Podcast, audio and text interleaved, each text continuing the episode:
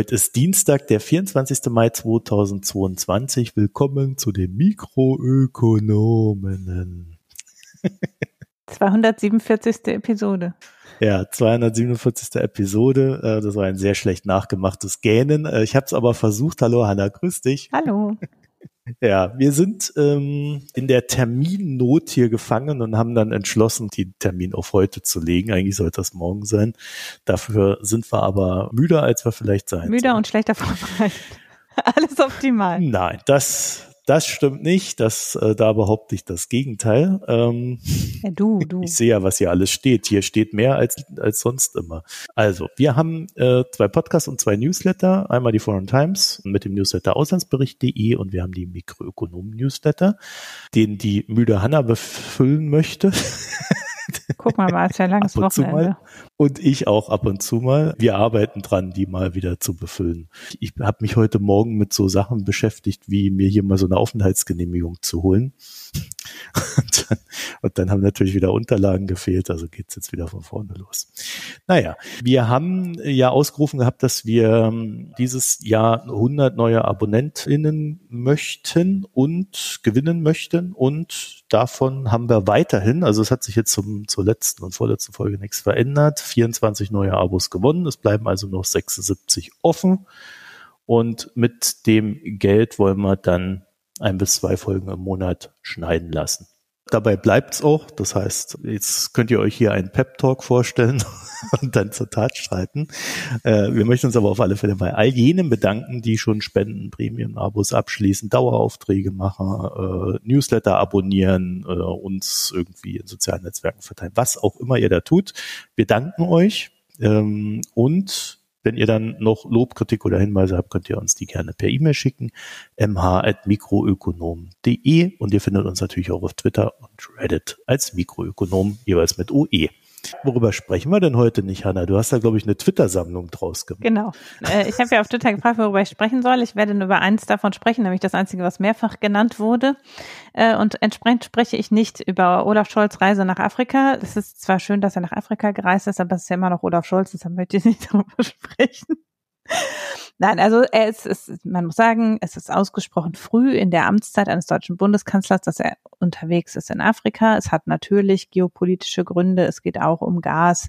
Kohle. Kohle, wie auch äh, Gas auch. Und afrikanischen Staaten, äh, relativ viele halten nach wie vor zu Russland aus naheliegenden Gründen. Da geht es auch darum, Überzeugungsarbeit zu leisten. Also hat durchaus erhebliche Gründe, warum er in Afrika ist. Trotzdem wollen wir heute nicht darüber sprechen. Ferner ist eine neue Studie vom Paritätischen Wohlfahrtsverband veröffentlicht worden. Das ist eine Studie, die sich hauptsächlich auf BAföG-Empfänger bezieht, aber jedenfalls stellt der Paritätische Wohlfahrtsverband fest, dass offensichtlich das BAföG überhaupt nicht ausreicht, denn ein Drittel der Studierenden leben unterhalb der Armutsgrenze. Es ist ja schon lange bekannt, dass die BAföG-Sätze ähnlich wie viele andere Absicherungssätze dringend angehoben werden müssten. Ich wollte doch gerade sagen, das ist doch, haben wir doch schon vor mehreren Jahren irgendwie mal hier besprochen gehabt und seitdem hat sich nicht viel getan. Nee, genau. Also so wie Hartz-IV-Sätze und so auch, da wird maximal kosmetisch dran herumgedoktert, aber strukturell wird da nichts dran geändert. Und hinzu kommt ja, das, also, und das ist ja jetzt nur über Studierende, bei Auszubildenden sieht es auch ganz schlimm aus. Also ähm, von Ausbildungsgehältern kann man auch nicht leben, obwohl inzwischen viele Auszubildende halt nicht mehr 16 sind, sondern auch durchaus mal Mitte 20 und halt nicht mehr zu Hause wohnen. Da vielleicht äh, finde ich nachher noch einen Schluss, um da wieder dran anzuschließen. Aber äh, worüber wir, glaube ich, auch nicht sprechen, wenn ich richtig gelesen habe, worüber du sprechen wirst, ist darüber, dass gerade wieder Weltwirtschaftsforum in Davos ist. Mich hat das ehrlich gesagt noch nie interessiert, dieses Davos. Das ist so, das ist wie so eine Republika. Das ist irgendwie ganz toll, wenn du wenn du irgendwie andere Leute treffen magst und äh, da irgendwie in so einer Gruppe aufgehst und dann am Ende singst und alle so heiti-teiti. So, aber so informationstechnisch ist das alles immer so ein bisschen lau. Oder ich glaube, da unterscheidet sich Davos jetzt auch nicht von der Republika. Und aber fürs Netzwerken ist das natürlich super. Ne? Ich glaube, im Moment passiert politisch am Rande von Davos sehr viel, weil es ja so rausklingt, dass Robert Habeck sehr viel zuversichtlicher bezüglich eines Ölembargos ist in den letzten zwei, drei Interviews. Das heißt, offensichtlich finden am Rande schon Gespräche statt, die eben da einiges festzurren, was vielleicht jetzt nicht durch, also vielleicht spricht man da auch mit Leuten, zu denen man jetzt nicht extra explizit einen Staatsbesuch geplant hatte, sagen wir mal so. Aber äh, das ist jetzt ein Nebeneffekt davon, dass es halt stattfindet und dafür diplomatische Zwecke benutzt wird, weniger davon, dass es das Weltwirtschaftsforum ist. Am Rande der Sicherheitskonferenz hat es ja auch ganz viele Gespräche gegeben. Wir reden hier auch ganz viel, machen sogar einen ganzen Podcast über das, was wir reden. also, da kommen wir jetzt gleich mal dazu, weil Robert Habeck ist ja eins meiner Themen mhm. heute. Also eher nicht eher direkt, sondern das, was er so tut. Äh, und ist auch unser erstes Thema, nämlich Öl aus der Destination Unknown. Das hatten wir ja vor zwei Wochen mhm. ungefähr, also in der vorletzten Folge. Und ihr erinnert euch sicher, dass wir da darüber sprach, dass die Russen halt vermehrt an die Destination Unknown liefern. Und äh, das Ganze läuft dann so, da fahren, da fahren dann die Schiffe raus aus Meer, die russischen Schiffe, dann wird dann umgetankt, mit anderen Ölsorten gemischt und so weiter und so fort. Also äh, da passiert sehr viel und das Ergebnis des Ganzen ist eigentlich immer, dass russisches Öl unter einer anderen Deklaration dann doch irgendwie wieder bei uns landet. Und ich hatte ja dann beim BMWK angefragt und mich mal erkundigt, wie die das so sehen. War jetzt mal salopp formuliert. Ich habe das schon etwas anders ausgeführt gehabt, aber hatte da keine Antwort erhalten. Jetzt habe ich 20 Minuten vor der Sendung, nachdem ich eine Nachfrage äh, gestellt hatte, und, und auch meine Fragen nochmal etwas ausgebaut habe, dann jetzt doch eine Antwort erhalten. Dass das so knapp vor der Sendung war, lag jetzt aber nicht am BMWK, muss ich dazu sagen, sondern an uns, weil wir haben ja hier mit unserem Termin so hin und her geschoben, die Sendung vorgeschoben. Das BMWK war also so nett und wollte mir einen Tag Vorbereitungszeit geben wir waren so nett und haben die wieder weggenommen. Jedenfalls haben wir jetzt die Antworten und ich wollte aber ohnehin nochmal so grundsätzlich drüber reden, weil ja letztes Mal auch die Zahlen gefehlt haben. Es gibt jetzt Zahlen. Also die Angaben sind in KBPD. Das sind 1000 Barrels a day. Also ich nenne das mal der Einfachheit halber KBPD. Und die Zahlen fand ich sehr spannend. Nehmen wir mal im Januar Vergleich, um es wirklich simpel zu halten und um Erstreaktionen auf Sanktionen so oder potenzielle Sanktionen so ein bisschen zu glätten. Also ihr wisst ja dieses, diese Overcompliance, die da stattfand. Und zwar hatten wir im Januar 2646 KBPD von Russland an die EU und an Destination Unknown gegen null. Also wirklich null. Also es war auch in den Vorjahren, waren das dann mal zehn oder zwölf oder zwei oder eins. Also man kann einfach wirklich sagen, da lief nicht sehr viel bei dieser Destination Unknown, so dass das, was jetzt passiert, wirklich bemerkenswert ist. Im April, also der Monat, den wir jetzt hatten, ging 1394 KBPD von Russland an die EU. also wir erinnern uns, 2646 im Januar. Und an die Destination Unknown ging 1649 KBPD. Wenn man das jetzt aufsummiert, kommt man dann auf 3053 kbpd. Und ich sag's mal so, im Januar hat die EU ja 2646, dann ging das im Februar auf 2800 knapp hoch. Es gab auch in Vorjahren schon mal 2800, 850.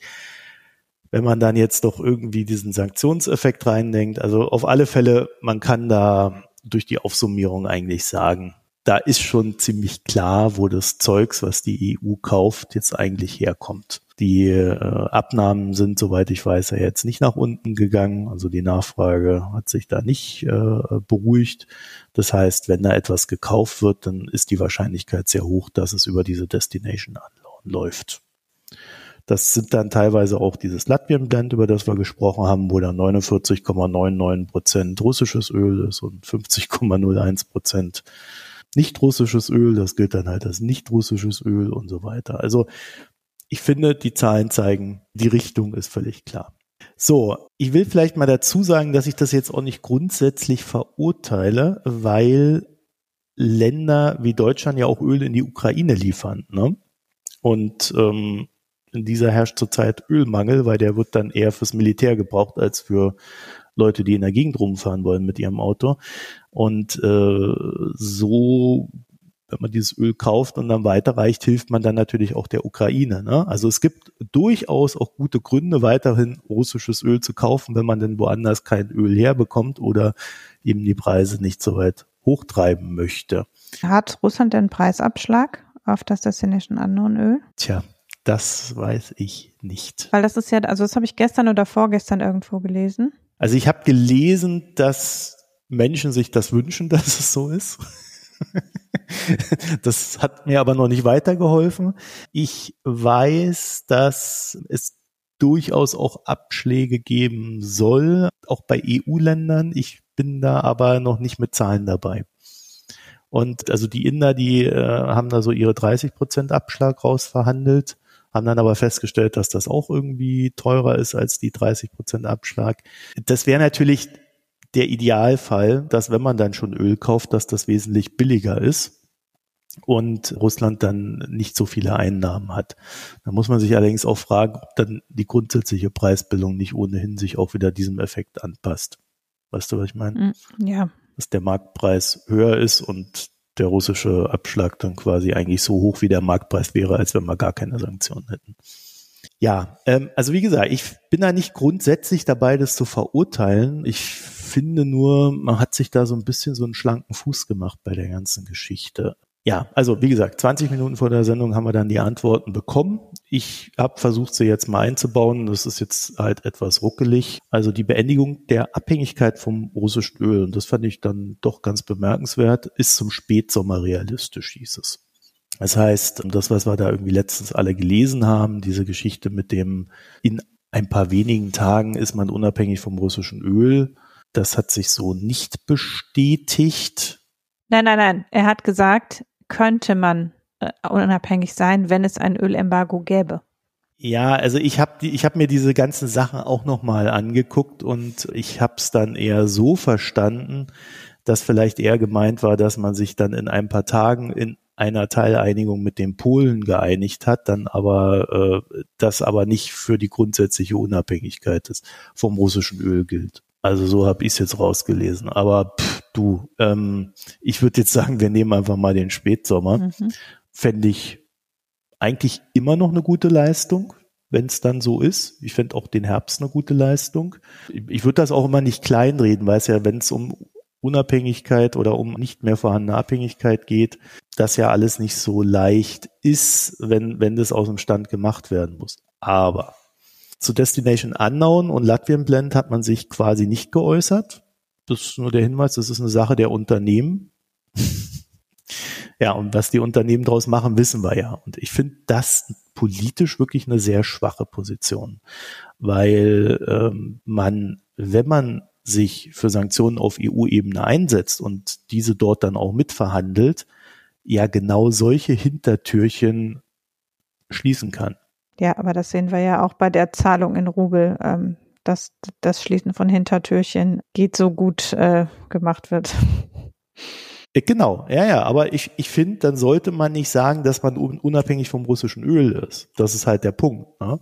Man ist dann weiter abhängig vom russischen Öl, halt nur in einer anderen Form. Nämlich, dass es über äh, Destination Unknown äh, oder als Latvian Blend oder sonst was reinkommt. Es ist eine gewisse symbolische Sache quasi, aber keine wirklich ähm, in Finanzströmen messbare Sache.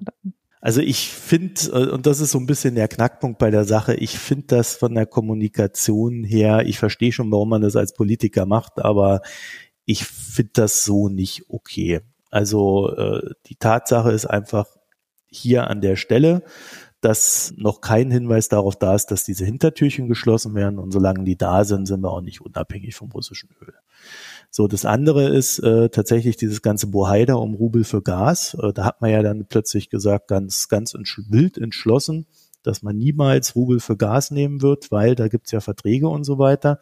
Das haben die mir jetzt auch nochmal ausgeführt, dass das ja alles Verträge sind, die kann man nicht so einfach ändern. Im Fazit ist es aber einfach dann so, die Unternehmen machen das alles mit, was die Russen da wollen.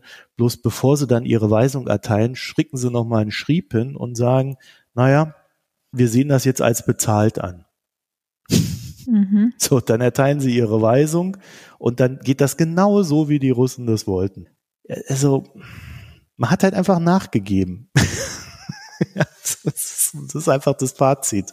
Man hat einfach nachgegeben und behauptet jetzt, dass man nicht nachgegeben hat. Auch wieder politisch für mich verständlich, Aber ich finde, da müssen wir dann auch nicht das Wording der Politiker übernehmen. Ich finde es halt nur sehr faszinierend, wie ruhig das in Deutschland jetzt abläuft, dass das so gehandhabt wird. Also, dass es da halt keine Empörung gibt, während man sich über jeden gelieferten Panzer oder Nicht-Panzer ja äh, wirklich bis ins kleinste Detail noch streitet. und äh, was gefährliche Waffen und schwere Waffen und leichte Waffen sind und was weiß ich noch alles. Aber bei dem Thema herrscht so ein allgemeines Weggucken. Also da hat man sich einfach auch gesellschaftlich drauf geeinigt, scheinbar, dass einen das nicht weiter interessiert. Wer sich die Folge da nochmal anhören möchte, wo wir euch das erklärt haben, wie was die Russen da vorhaben, das äh, gucke ich mal, dass ich da noch verlinke. Naja, ich glaube, im Grunde ist es halt so, dass ja die Order ja relativ klar war, sich, dass die Kosten, die gesellschaftlichen Kosten zu hoch sind, dass es im Grunde vom Tisch ist, dass wir uns in, nennenswerter Zeit abhängig, unabhängig machen von russischen Energieimporten und das heißt jetzt, dann kannst du halt auch leicht alles als Erfolg verkaufen und es wird irgendwie auch akzeptiert, weil alles, was jetzt gemacht wird, ist ja sozusagen eine positive Abweichung von dem, was von vornherein erklärt wurde, nämlich dass es nicht geht. Und damit ist jetzt halt jeder Vertrag, der mit jemand anderem geschlossen wird und alles, was eben über Umweg oder Preisabschlag kommt, ist ja sozusagen schon ein Gewinn gegenüber der Position, die ja von Scholz maßgeblich ähm, vorgegeben wurde, dass es eben sich, und die Habeck aber ja auch so mitgetragen hat, dass es eben die Wirtschaft zu stark schädigen würde und wir es deshalb nicht machen können. Und äh, indem das halt als Grundsatz so beschlossen worden ist, ist ja klar, dass man im Grunde jetzt nicht, also dass das, was wir jetzt quasi uns leisten, ist Einkauf zu zum Teil höheren Preisen, weil natürlich über Schiffstransport und Umladen und so weiter, das macht ja alles Kosten. Ja, das ist ja auch, das kommt ja nicht umsonst. Das ist ja nicht wie aus der Pipeline. Ne, das heißt natürlich, es ist jetzt teurer, und es gibt einen Risikoaufschlag noch dazu, weil man ja nie weiß, ist jetzt zu Ende. Ich glaube, dass es schon für Russland auch Risiko reicher ist, weil letztlich, ob Russland, ne, die packen das Öl auf Schiffe. Die können jetzt nicht so einfach sagen, wir drohen jetzt damit, euch eine Pipeline abzudrehen, weil natürlich für Russland auch weniger transparent der Weg spezifisch in das eine oder andere Land führt. Ne? Das heißt, es ist auf beiden Seiten mehr Unsicherheit. Das zahlen wir mit einem höheren Preis und hoffen, dass Russland dazu, da zumindest einen Abschlag hat. Und das ist aber im Grunde ja schon ein Erfolg gegenüber der ursprünglichen Position. Und das ist auch ein Risiko in Kauf nehmen, was man politisch eben ausschlachten kann. Und das können wir jetzt doof finden, aber äh, am Ende ist der Weg halt vorgezeichnet, dass es in, so eine Politik der kleinen Schritte mündet. Ja, das, äh, das ist so, da hast du völlig recht. Mich erinnert das trotzdem eher so an eine Regierungsform wie bei Ministerpräsident Modi aus Indien. Der wollte ja bei seiner ersten Amtszeit wollte er ja den Ganges reinigen. Ja, vielleicht für die Grünen mal auch zum Nachdenken. Modi wollte den Ganges reinigen. Das hat er dann auch eine Weile versucht und als es dann nach einem Jahr irgendwie nicht weiterging, hat er einfach verordnet, dass der Ganges jetzt gereinigt ist. Ja, und das ist so die Art und Weise, wie ich mich hier gerade so fühle, ja, wenn mir sowas als Erfolg verkauft wird. Also ähm, ich finde ja den Weg okay, den man da, da gegangen ist. Das hat man halt entschieden. Äh, ich bin damit politisch natürlich nicht einverstanden. Ich verstehe es aber rein wirtschaftlich. Also alles in Ordnung auf der Ebene. Aber ähm, ich finde nicht, dass man sich da jetzt für Sachen feiern sollte, die ja dann so ja auch gar nicht sind. Ja, Stichwort Unabhängigkeit vom russischen Öl. Und das dann so auf die Unternehmen zu schieben, ist mir auch politisch zu einfach. Also ich bin halt erstaunt, dass dann äh, halt so ein Grünpolitiker wie der Habeck äh, sich dann doch so einen schlanken Fuß bei der Sache macht. Also da hätte ich von grüner Politik einfach mehr erwartet. Aber äh, gut, ich bin natürlich durchaus zufrieden, dass wir uns da vom russischen Öl grundsätzlich äh, und auch vom Gas dann in der Zukunft äh, lösen und, und das ja vielleicht auch irgendwie funktioniert. Für mich bleibt halt in der, im, im Fazit die Bundesregierung bei so einer Linie der Indifferenz bei dem Ganzen. Man will sich halt selber nie in keinem Fall schaden, egal was man da so macht. Und also im russischen Budget ist es mittlerweile so, dass die Energieeinnahmen 63 Prozent des Budgets ausmachen. Und der russische Staat, der legt für seine jetzt darbende Wirtschaft Konjunkturprogramme auf. Und die sind durch uns finanziert. Das muss man halt auch dazu wissen. Mhm. So, Anna, jetzt kommst du zu Inflation und Zinsen und Wohnungen. Ja, das ist auch. Äh, ich will noch eine Sache loswerden. Ich finde es super, dass die Inflation so hoch ist, weil dann kann sich Russland weniger von unserem Geld kaufen. Ne? Ja, das ist ja natürlich, also ich meine, Russland leidet, leidet natürlich an dem gleichen wie wir im Grunde. Das ist halt, äh, wenn Handelsströme verändert werden, dann führt es zu Knappheit und zu einer nicht idealen Situation. Und da sitzen wir in gewisser Weise in einem Boot, weil wir, wir haben jetzt äh, stark verstärkt durch den Krieg, aber ja vorher schon, schon mit erheblich Knappheit zu tun, mehr als wir in den letzten 50 Jahren kannten, so, ne? Und das führt maßgeblich, also mehr als alle anderen Mechanismen, die man sonst für Inflation kannte, ist letztlich, wir haben sehr hohe Inflation für Deutschland, höher als seit den 80er Jahren, nämlich im, Letz-, im April in Deutschland 8 Prozent, im Euroraum Durchschnitt 7,4 Prozent. Äh, das ist quasi ungekannte Verhältnisse seit Euro-Einführung auf ja, jeden Fall. Hyperinflation ist das doch. Nein, Hyperinflation ist es nicht. Mir hat ja nach der letzten Folge jemand erklärt, dass es doch eine Definition für Hyperinflation gibt, aber äh, das ist eben, ich glaube, 100 Prozent äh, also auf jeden Fall ja, nein, ganz weit weg von Hyperinflation. Aber es ist eben seit Euro-Einführung auf jeden Fall un, ungekannt hohe Inflation. Und wie gesagt, während man ja sonst sagt, ne, Inflation entsteht in Boomzeiten durch ähm, sehr hohe Nachfrage, durch hohe Löhne unter Umständen, wobei Lohnpreisspirale nicht immer auftritt, aber kann einer der Gründe sein, ähm, durch sehr niedrige Zinsen, ne, also man Überhitzungseffekte das alles erklärt so die normale konjunkturelle Inflation. Das ist aber eigentlich, da kann man relativ sicher sein, im Moment nicht der Grund. Sondern die Inflation, die wir gerade beobachten, ist äh, eine Kombination aus Effekten, die noch aus der Pandemie kommen, äh, nämlich insbesondere erheblichen Lieferkettenproblemen, die auch immer noch nicht im Griff sind am Ende, weil ja jüngst wieder Shanghai für mehrere Wochen quasi äh, geschlossen war und insgesamt noch aus dem letzten ja, wir ein Problem mit Containerfrachtkapazitäten an verschiedenen Stellen der Welt haben, so dass an einer Stelle leere Container und an der anderen keine Container sind. Wie gesagt, dann eben immer mal wieder Lockdown in, in, in wichtigen Regionen in China. Und dann haben wir klimawandelbedingte Probleme. Es sind Holz ist knapp, weil an verschiedenen Stellen es Waldbrände gab. Nahrungsmittel waren im letzten Sommer knapp, sieht jetzt wieder knapp aus, schon alleine aufgrund der Klimakrise. Und da kommt jetzt die Situation aufgrund des Krieges drauf, in, wo wir jetzt herausgefunden haben, wo vorher offenbar niemand drüber nachgedacht hat, dass die Ukraine in vielen Industrien Schlüssel ist. Das eine ist eben in der Agrarindustrie, für Nahrungsmittelversorgung weltweit und für Ölversorgung oder Fettversorgung relativ wichtig, aber auch in vielen technischen Branchen.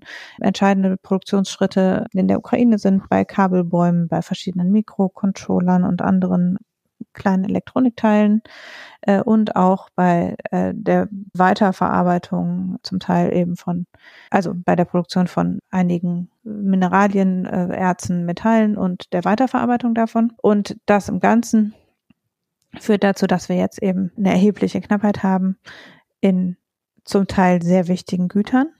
Und das merken wir eben zusätzlich verstärkt sich das durch Unsicherheit. Ne? Also es ist eine insgesamt unsichere Situation, die führt dazu, dass Leute außerdem dann auch noch hamstern und sich bevorraten und das äh, steigert die Inflation und die Energiepreise spielen natürlich in die Inflation mit rein und treiben das wesentlich. Und da sehen wir natürlich jetzt Steigerungsraten von zwei bis dreistelligen Prozentzahlen bei den Energiepreisen, äh, die natürlich dazu führen, dass wir eben da auch erheblich inflationstreibende Tendenzen haben und das macht die Produktion in fast allen Branchen teurer, sodass auch alle Güter, die hierzulande produziert werden, teurer sind. Das wird nicht annähernd durch zum Beispiel Lohnsteigerungen ausgeglichen. Die Löhne sind in den letzten Jahren nur sehr moderat gestiegen. Auch bisher die Lohnabschlüsse in diesem Jahr gehen jetzt nicht in Richtung acht Prozent. Das heißt, letztlich haben die Leute von ihrem Lohn sehr viel weniger über.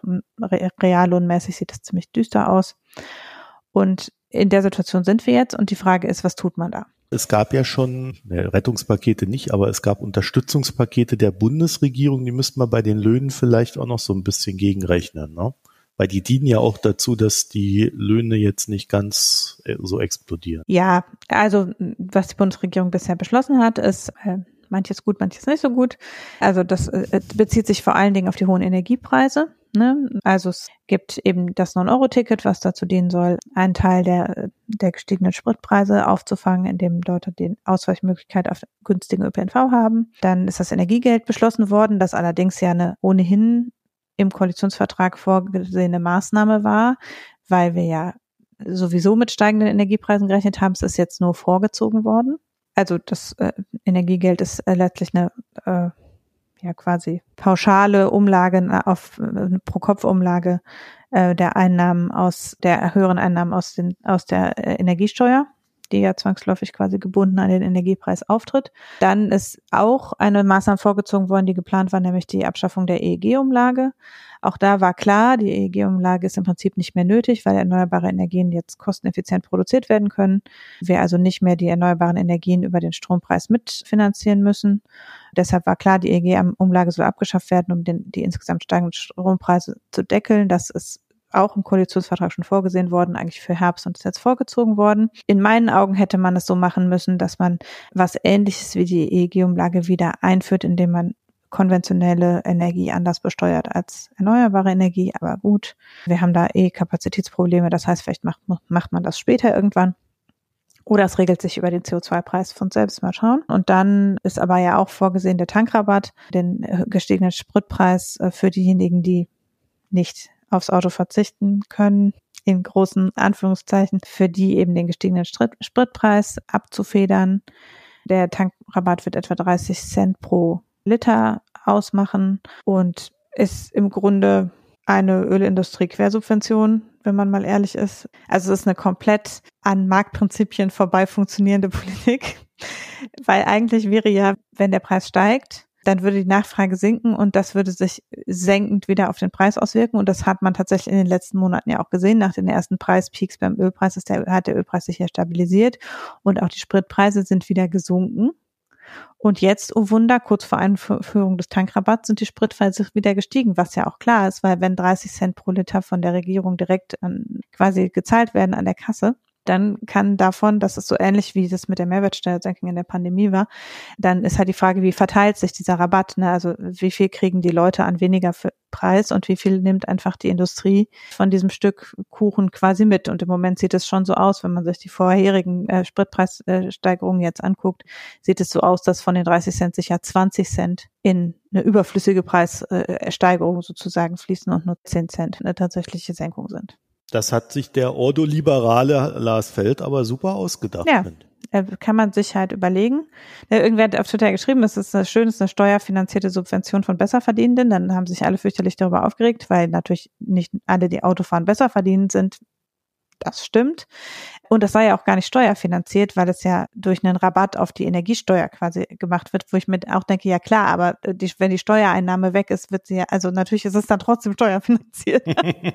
also das ist ja so, äh, also ja, da, egal. Jedenfalls, ähm, Tankrabatt ist auf jeden Fall Unfug sagen wir so, und wird auch nicht dazu führen, dass die Energiepreise nennenswert niedriger sind. Also, sondern am Ende führt es dazu, dass man jetzt halt zwei Euro pro Liter Benzin zahlt und hätte man auch ohne Tankrabatt gezahlt und jetzt gehen einfach 20 Cent pro Liter Benzin an die Mineralölkonzerne.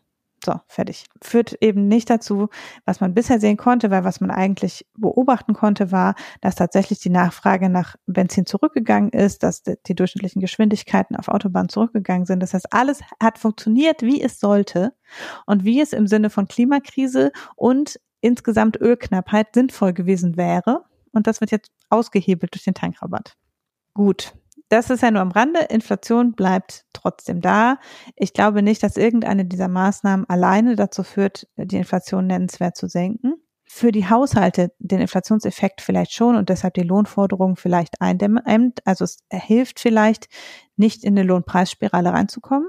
Das stimmt. Aber der Grund der Inflation liegt ja nicht nur in den Energiepreisen, sondern wir haben Knappheit in einer ganzen Reihe von Branchen, auch nicht nur in Deutschland, sondern weltweit. Das heißt, das deutsche Entlastungspaket allein vermag da auch wenig dran zu ändern. Und am Ende ist es halt so, dass bestimmte Dinge einfach zu gering angeboten werden und sich da auch nichts dran ändern lässt, solange nicht der Krieg in der Ukraine vorbei ist und solange wir nicht und wir eben Schocks am Nahrungsmittelmarkt am Ende nehmen halt zu und dafür müsste man eine andere Speicherpolitik oder eine andere Vorsorgepolitik fahren, äh, um das einzudämmen. Und auch, man ging ja davon aus, dass alleine das Containerknappheitsproblem noch mindestens bis in den Sommer hinein andauert und das hat sich jetzt nochmal wieder verschärft. Und wir brauchen jetzt auch noch zusätzlich Kapazität auf Schiffen, um Öl und Gas zu transportieren, die bisher per Pipeline gekommen sind, also die Knappheit an Schiffstransport. Ja, da brauchst du aber Tanker. Ne? Du also brauchst du Tanker, klar, so aber das alles muss in Häfen verarbeitet werden. Ne? Also ne, trotzdem ist ja die Verarbeitungskapazität zur See insgesamt wird auch von der zusätzlichen Energietransporten ähm, genauso auch zur Schiene ich kann euch da Zahlen zu geben. Ich habe am An Anfang äh, April habe ich einen Container bestellt, weil ich ja hier mein Zeugs rüberbringen muss. Anfang April, ich glaube 7. April. Und ich habe jetzt die Woche eine Nachricht gekriegt, dass das Zeugs Mitte Juli ankommen wird. Mhm. Also das heißt Ende Juni, äh, das sind drei Wochen, die man da ungefähr braucht, äh, wird das Zeugs eingeladen. Da haben die also ein, ein Schiff und einen äh, Container gefunden und das ist aber auch nicht 100 Prozent gesichert. Ne? Also die Lage ist einfach so, dass die dann auch jederzeit wieder absagen können oder dich nochmal ein paar Wochen schieben ja. oder so. Also das ist halt die Realität. Und gut, jetzt bin ich natürlich da mit meinem Zeugs jetzt nicht der, der wichtigste Kunde. Ne? Also das, das heißt, äh, wenn, wenn du irgendwas hast, was relevant ist und du es verschiffen willst, ja, dann musst du einfach den Preis bezahlen. Der ist dann entsprechend hoch und der wird sich dann halt auch in den Endkundenpreisen ja, wieder. Auf jeden Fall. Ja, und dann ist ja noch das ganze Problem, dass die Ukraine auch abgeschnitten ist von Transportmöglichkeiten. Das heißt auch zur Schiene eben jetzt Transportkapazität aus ganz Europa umgelagert wird, um Güter aus der Ukraine transportieren zu können, weil ja die Ukraine de facto ans europäische Schienennetz angeschlossen worden ist in den letzten Wochen. Und also auch jetzt viel mehr Transport zur Schiene aus eben da Transportkapazität innerhalb von Europa gerade darauf entfällt, Güter in die Ukraine zu schaffen und Sachen aus der Ukraine rauszuschaffen, die bisher zur See transportiert wurden wiederum. Und entsprechend haben wir halt in dieser ganzen, es ist eine Umstrukturierung im Welthandel, sorgen zumindest vorübergehend für Ineffizienzen. Und das sehen wir halt jetzt ganz gut. Und das wird auch dauern. Und entsprechend können wir oder ist es schwierig, dieser Inflation mit, sagen wir, konventionellen Maßnahmen zu begegnen. Weil was normalerweise gemacht wird, wenn äh, Inflation ist, dann Inflation ist normalerweise korreliert im normalen Wirtschaftszyklus, geht Inflation einher mit Boomphasen. Also wenn gerade wir in, am Ende einer Wachstumsphase sind, dann sind wir auch in der höchsten Phase von Inflation. Und dann wird man eher wachstumshemmende Politikmaßnahmen treffen, unter anderem eben Zinserhöhung. Und die Zinserhöhungen sorgen dann dafür, dass es weniger attraktiv ist, Geld auszugeben, attraktiver ist, Wertpapiere zu kaufen oder Geld liegen zu lassen und nicht gerade auszugeben, sondern in Zukunft auszugeben. Entsprechend die Nachfrage sinkt.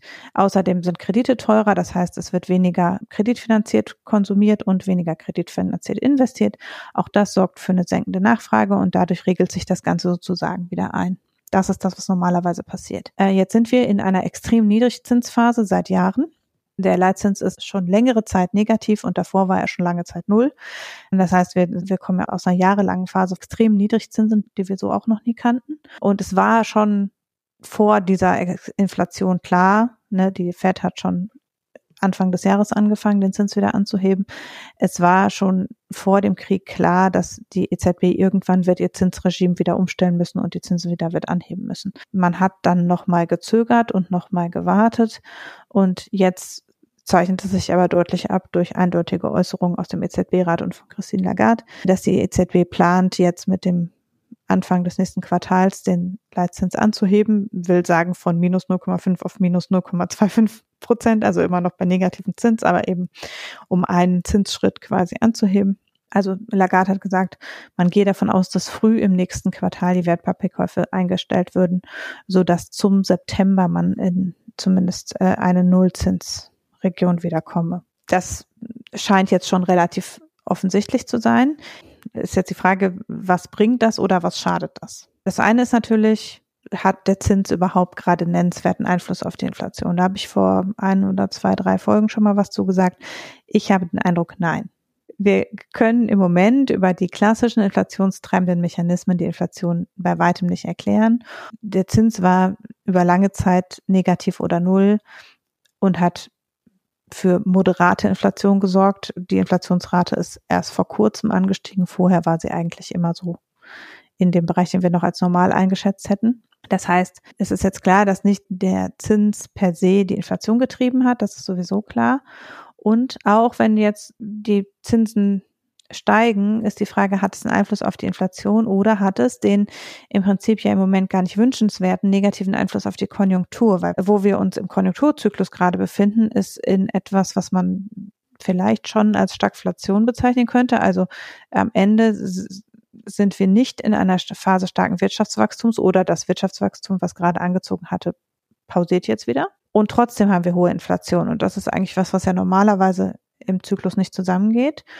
Und wo natürlich schon, würde man jetzt normale Mechanismen unterstellen, so steigende Zinsen sich zusätzlich hemmend auf das Wirtschaftswachstum auswirken würden. Und wir also quasi nochmal oben draufhauen würden mit hohen Zinsen in einer Konjunkturphase, wo es eh schon nicht gut steht. Wie gesagt, wir reden aber ja von einer Zinsanhebung von minus 0,5 auf minus 0,25 Prozent beim Leitzins und dann vielleicht auf 0 Prozent. Es sagt jetzt niemand, die EZB wird in nennenswerter Zeit wieder zu einem Leitzins von, keine Ahnung, ein bis zwei Prozent kommen. Das vollzieht sich ja jetzt Stück für Stück für Stück. Ja, das Problem bei der Sache ist, die, die USA werden ja ihre Zinsen wahrscheinlich etwas aggressiver anheben als wir. Ja, also zumindest deutet sich ja. das Genau, das deutet sich auch an. Und das bedeutet dann, dass halt in dem Moment es beginnt, Geld in den Dollar zu fließen. Das heißt, der Dollar wird stärker gegenüber dem Euro. Der Euro wertet ab. Das passiert ja im Moment schon. Das ist einer der Gründe, warum die EZB jetzt nachzieht. Äh, genau, das, hat das auch meine die, ich. Die Ankündigung hat auch sofort den Eurokurs stabilisiert. Also ne, das im Prinzip Geld- und Zinsmarkt funktioniert ja schnell. Ja, worauf ich damit hinaus wollte, war, dass diese Idee, dass wir da so langsam machen und hinterherhinken und jetzt erstmal nicht viel nach oben gehen mit den Zinsen. Ich glaube, die könnte sich sehr schnell zerschlagen, mhm. äh, wenn in den USA die Zinsen etwas dynamischer anziehen ja, und aber das die ist doch nicht, wie die dann das EZB Gefühl hat, Weiß ich nicht. Also ich sehe halt diese Diskussionen, die jetzt schon in diese Richtung gehen. Auch es wird ja auch immer wieder die Kompetenz von Lagarde angezweifelt von Anfang an. Und äh, ich merke schon, dass sich das in diesen Diskursen gerade verschärft. Und ich glaube schon, dass daraus Dynamiken entstehen können. Deswegen wollte ich das jetzt mal so zwischen reinwerfen, weil ich da nicht so ganz das Vertrauen habe, dass die EZB sich der Dynamik entziehen kann. Ja, aber selbst wenn. Der Punkt ist, selbst würden wir jetzt in den Bereich von positiven Zinsen kommen, also selbst würde die EZB das jetzt nicht über einen Zeitraum von einem bis anderthalb Jahren machen, sondern irgendwie innerhalb von zwei, drei Erhöhungen auf ein Prozent Leitzins kommen oder so. Also natürlich hat es Einfluss auf die Kredite und auf das Investitionskalkül zum Beispiel im Bereich des Wohnungsbaus. Da gehe ich gleich noch ein bisschen mehr drauf ein. Aber ich glaube, dass an allen Stellen gerade der limitierende Faktor nicht der Zins ist. Also ne, wir hatten lange Zeit sehr niedrige Zinsen. Trotzdem sind die Baukosten massiv hoch. Einerseits natürlich, weil die Leute aufgrund von günstigen Krediten es sehr viel Nachfrage nach Baudienstleistungen gab und deshalb die Preise und die Wartezeiten für Baudienstleistungen sehr hoch sind. Aber eben da auch, weil es an erheblich vielen Stellen Materialknappheit gibt. Das heißt, der Zins ist nur einer von vielen Sachen gewesen, der überhaupt diese Nachfrage im Bausektor angetrieben hat. Und wir werden auch weiterhin eine hohe Nachfrage im Bausektor haben, allein schon auf Basis der staatlichen Investitionen. Genauso kannst du, kannst du das Ganze auch erzählen, wenn es jetzt darum geht, irgendwie bei Energiepreisen ist klar, letztlich, das ist im Moment sowieso vom Zins entkoppelt und da ändert sich auch nicht viel. Da kannst du über Fiskalpolitik vielleicht mehr dran drehen als über den Zins. Viele der Dinge, von denen wir gerade reden, das sind auch nicht aufschiebbare Investitionen, die man jetzt aufschiebt, weil der Zins sich verändert. Im Positiven, ich, ich glaube weder, dass wir über den Zins jetzt viel an der Inflation tun können, noch dass der Zins jetzt einen stark noch verschlimmernden Effekt hat, weil eigentlich der limitierende Faktor im Moment sowieso nicht Kreditverfügbarkeit ist am Ende. Und auch nicht sein wird, wenn der Zins jetzt etwas stärker steigt. Ich bin da grundsätzlich bei dir. Ich sehe das Problem auch mit diesen, also mit den Programmen, die die Bundesregierung da aufgelegt hat. Ich bin mit denen überhaupt nicht einverstanden, weil äh, eigentlich hätte man nur dafür sorgen müssen, dass die äh, nicht so gut gestellten Menschen in diesem ja. Land, die nicht so viel verdienen und die da irgendwie mit ihrem Auto von A nach B müssen, um arbeiten zu können. Gerade weil sie in so einer Stadt wie vielleicht München leben und sie es auch gar nicht mehr leisten können, in dieser Stadt zu leben. Also definitiv irgendwie da reinkommen müssen, um vielleicht im Krankenhaus oder oder was weiß ich was. Ja, da gibt's ja tausend Sachen. Die hätte man äh, ganz gezielt entlasten sollen und die anderen, denen es besser ging, die haben während Corona, ich weiß nicht, waren es 100 Milliarden am Ende oder so, was sie da angehäuft haben und angespart haben, äh, die hätten halt einfach mal von selber ihre Gelder da verbrauchen können oder können das ja immer noch machen. Das tut denen überhaupt nicht weh. Erstmal zumindest. Ne? Und äh, da kann man dann hinten dran immer noch nachjustieren, wenn es dann möglich ist. Da sorgt gerade, glaube ich, auch die Bundesregierung dafür, dass, wenn es natürlich nicht nur der, der Zins ist, der da wenig tun kann, dass wir vielleicht dann doch noch am Ende ein paar Effekte haben, die man über Zinsen noch regulieren wird können. Die Situation ist halt, es ist eine komplexe Verknüpfung von verschiedenen Problemen. Ich bin ja jetzt explizit danach gefragt worden, auch ob ich denke, dass es auf den ohnehin schon sinkenden Wohnungsbaumarkt äh, Auswirkungen haben wird. Da haben wir gerade die Parallelsituation, dass wir ähm, eben die Frage der ohnehin schon hohen Kosten haben, die über Knappheit sich erklärt. Dann ist die Förderung, die KfW-Förderung für Energiehaus 55 eingestellt worden. Also das ist der niedrigere Energieeffizienzstandard. Äh, der wird nicht mehr gefördert, sondern nur noch der bessere Energieeffizienzstandard e-, Energiehaus 40 wird gefördert. Und äh, dann kommt eben jetzt eventuell noch steigende Kreditzinsen dazu. Da spielen verschiedene Sachen mit rein. Das eine ist, in manchen Regionen haben wir Wohnungsmangel. Das ist das eine. Dann haben wir den Bedarf, sehr dringend sanieren zu müssen an ganz vielen Stellen. Also wir brauchen Investitionen im Bau in Bestandsgebäude in, in großem Umfang, um energieeffizienter zu werden. Und das ist auch dringlicher geworden. Also es war eh schon dringlich wegen der Klimakrise. Es ist jetzt durch die absehbare Gasknappheit im nächsten Winter ähm, äh, hat zusätzlich an Dynamik gewonnen. Und jetzt ist die Frage, verstärkt man nicht da noch mit den, mit den Zinsen und der hohen Inflation und den hohen Baukosten verstärkt sich das nicht alles gegenseitig. Und ja, das stimmt. Es, man beobachtet jetzt verschiedene Dinge, nämlich zum Beispiel, dass bereits die hohe Inflation äh, dazu führt, dass die Bautätigkeit zurückgeht. Dann, dass offensichtlich das Einstampfen dieses Energiehaus 55 Programms an der einen Seite dazu führt, dass Leute ihre Bauprojekte nicht durchführen, also dass der Wohnungsbau insgesamt sinkt. Andererseits aber auch, dass insbesondere, glaube ich, professionelle Investoren, also eben Menschen, die mehr als eine Wohnung besitzen, sagen wir mal, jetzt nach einem noch schlechteren Standard bauen, also eben nicht mehr mehr Energiehaus 55 erreichen, sondern einfach irgendwas bauen, weil es ja jetzt keine Förderung mehr dafür gibt. Und in der Gemengelage könnte man natürlich sagen, ja, und jetzt kommen noch höhere Zinsen oben drauf, dann wird es recht niemand mehr investieren. In Sanierung oder in Bau. Äh, wenn du die 0,1 Prozent nicht hast, dann. Genau. Das eine ist, wenn ich mir mein Haus nur leisten kann, wegen der Kreditkonditionen, dann ist die Frage, ist es ohnehin, ist es nachhaltig? Ne, da kann man ja auch schnell in so eine Richtung gehen wie die Verschuldungskrise in den USA, dass man sich schon fragen muss, äh, zu welchen Konditionen sich zu verschulden ist nachhaltig, wie knapp sollte man eigentlich so sowas kalkulieren? Das ist der eine Punkt. Der andere Punkt ist, wir haben ja nicht mehr Beton und Sand und Zement und was alles gerade knapp ist und vor allen Dingen auch nicht mehr Handwerker, nur deshalb, weil die Zinsen jetzt niedrig sind. Im Gegenteil. Wir haben ohnehin durch die niedrigen Zinsen an allen Stellen schon zu wenig.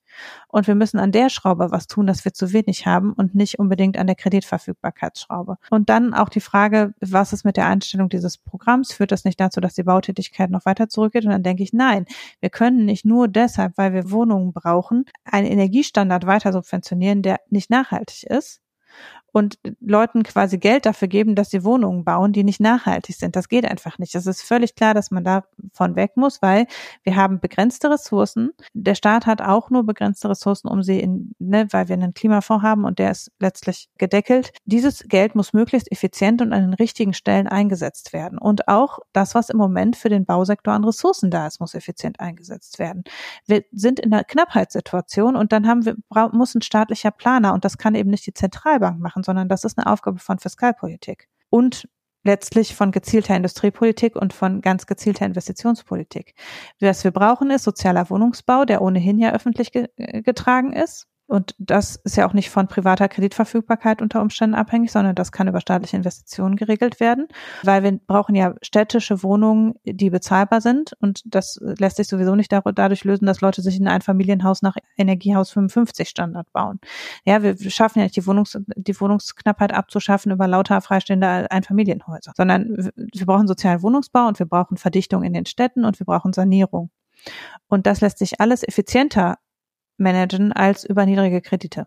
Sondern da muss man im Bereich des professionellen Wohnungsbaus bei Investoren kann man einfach vorschreiben, dass bestimmte Standards erfüllt sein müssen. Wer eben nicht Privateigentümer ist, da kann man durchaus Vorschriften machen, was erfüllt sein muss. Da braucht man nicht unbedingt auf so ein Förderprogramm zurückgreifen. Und im Bereich des sozialen Wohnungsbaus kann man auch bestimmte Standards einfach um durchsetzen. Und dann muss man auch letztlich priorisieren, muss sagen, wir investieren ganz vorrangig in solche äh, Bauprojekte, die besonders nachhaltig sind und die besonders schnell unser Wohnungsproblem lösen. und eben nicht in die Fläche. Alle, die eine, irgendeinen Minimalenergiestandard erfüllen, ähm, kriegen, werden von uns mit Geld überschüttet. Und natürlich bauen jetzt manche halt ihr Einfamilienhaus nicht. Aber das ist dann halt so. Ja, immer auf die kleinen Leute. Das stimmt. Die kleinen Leute, die gleichzeitig immer Besserverdiener sind. Ich habe vorhin noch kurz gedacht, warum sagt denn Hanna jetzt nicht? Warum ist nicht genug Geld da, damit jeder bauen kann, dabei Christian Lindner Finanzminister ist? genau, das ist der letzte Punkt. Also am Ende stehen wir auch vor einem massiven Investitionsproblem im Bausektor, im Verkehr, bei Energiesanierung.